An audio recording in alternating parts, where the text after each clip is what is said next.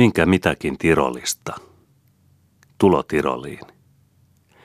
Oli ihana se tunne, mikä valtasi mielen, kun painostavat poutapilvet taivaanrannalla alkoivat muuttua lumivuoriksi. Kun on kärsinyt kuumuudesta Kööpenhaminassa, Berliinissä ja Münchenissä ja silmä saanut monenkertaisen kyllänsä iänikuisista tasangoista sekä kaupungeissa että maalla, niin ei ainoastaan huoahda helpotuksesta, mutta huudahtaa siitä, kun jää ja lumi ja vielä etelästä päin vilkuttavat silmää. Se on sitä suloisempaa, kun on määrä pysähyttää matka jonkin lumivuoren juurelle ja siellä viettää kesä. Jos ne jo näin kauaksi penikulman päähän lietsovat viileyttä mieleen ja rauhaa rintaan, niin mitä sitten mahtavatkaan tehdä lähempänä ja kesän kuumimmillaan ollessa?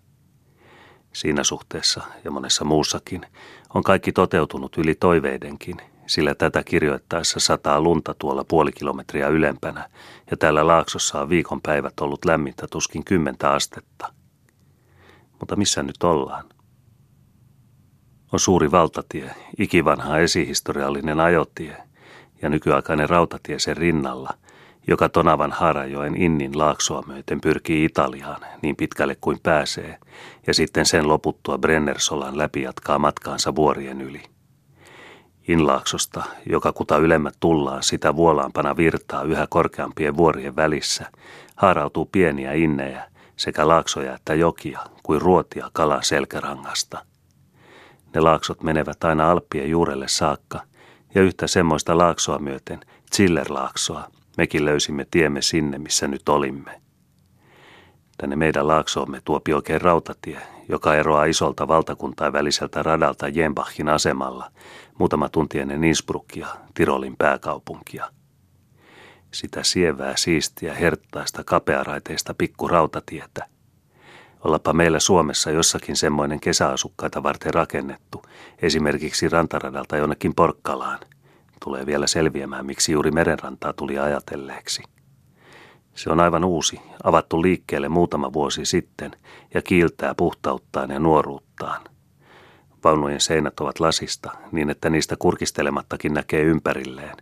Vauhti on hidasta, pysähdykset pikkuasemilla pitkät kuin Porvo radalla, mutta mikä ero muuten, mikä ero, niin että silmä ehtii sulattaa sen, minkä se saa. Kun on pikajunan ahtaudessa kiitänyt ja keikkunut kuin viimeistä päivänsä kohden, tuntuu sanomattoman suloiselta istua tässä vielä hengissä ja nauttia uudelleen elämästä ja sen antimista. Menkö maailma menojaan ja Jumalan kiitos, että olen päässyt sen jaloista pois. On ihanaa astua jossakin siellä kotona pois jyskyttävästä höyrypurresta noutamaan tulleeseen venheeseen ja soudella jotakin pitkää lahdenpoukamaa kohden niittyisten rantain välissä. On yhtä ihanaa tämäkin taival. Liekö missään maailmassa paikkaa, joka olisi niin viehättävä ja rauhoittava kuin tämmöinen viheriä vuorilaakso – Hajalle pyrkivää ja rikkirevittyy mieleen se vaikuttaa aivan ihmeellisen rauhoittavasti ja rajoittavasti, ja helposti voipi käsittää, miksi kaikki maailma tämmöisiin paikkoihin pyrkii. Laakso on kauttaaltaan niittyä, siellä täällä on siihen jotakin kylvetty, viljaakin. Ruis siinä parhaillaan heilimöi, ohra tekee tähkää. Ruolla olevan tai juuri ikään niitetyn heinän tuoksu, tuo mehevän alppiheinän, joka tuoksuu vielä voiksi ja juustoksi muuttuneenakin – täyttää ilman. Siellä täällä on jollakin karumalla paikalla, minne joki on työntänyt hiekkaa tai sullannut kiviä, lehto, leppä, tuomi, pihlaja tai kirsikkalehto. Toisaalla kasvaa kuusia. Vainioiden keskeltä paistaa vähän väliä pienoisen sini- tai vihreä kattoisen kirkon valkea torni. Sen ympärillä on hedelmäpuiden piirittämä kylä, ruskeine puisine huoneineen, ja tuolla täällä jokin uudempaan tyyliin rakennettu hotelli. Metsä on meillä aina niittymaiseman kehys, ja niin on täälläkin. Mutta kun metsä meillä tavallisesti peittyy puittensa taakse, näkyy se täällä kaikessa laajuudessaan ja suuruudessaan jyrkän vuoren rinteellä. Missä rinne on jyrkin, siellä on metsäkin synkin.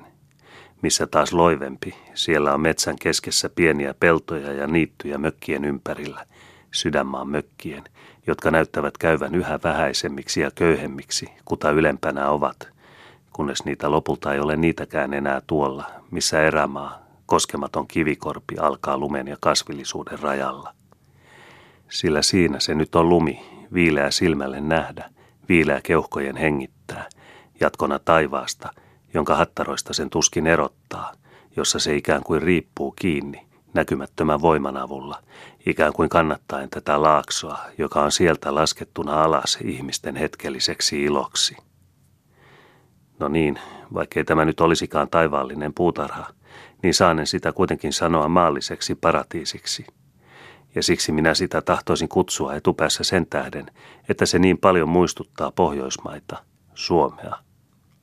Ja siinä se on sen suuri viehätys, sillä en tiedä uskallanko sen tunnustaa, mutta ei ainakaan minua ole mikään ulkomailla matkustellessa liikuttanut enemmän kuin se, kun kohtaa siellä jotakin kotimaista, jotakin omaa, jotakin, joka näöllään, tuoksullaan tai muulla muistuttaa minua siitä, mitä kotona on.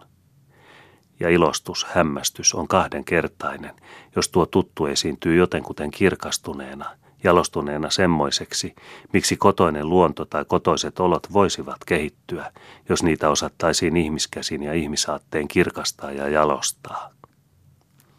Mutta juna on pysähtynyt. Pysähtynyt siksi, ettei se pääse enää sen edemmä. Laakso on kapenemistaan kaventunut, vuoren seinät käyneet jyrkemmiksi, mäen huiput lumisemmiksi.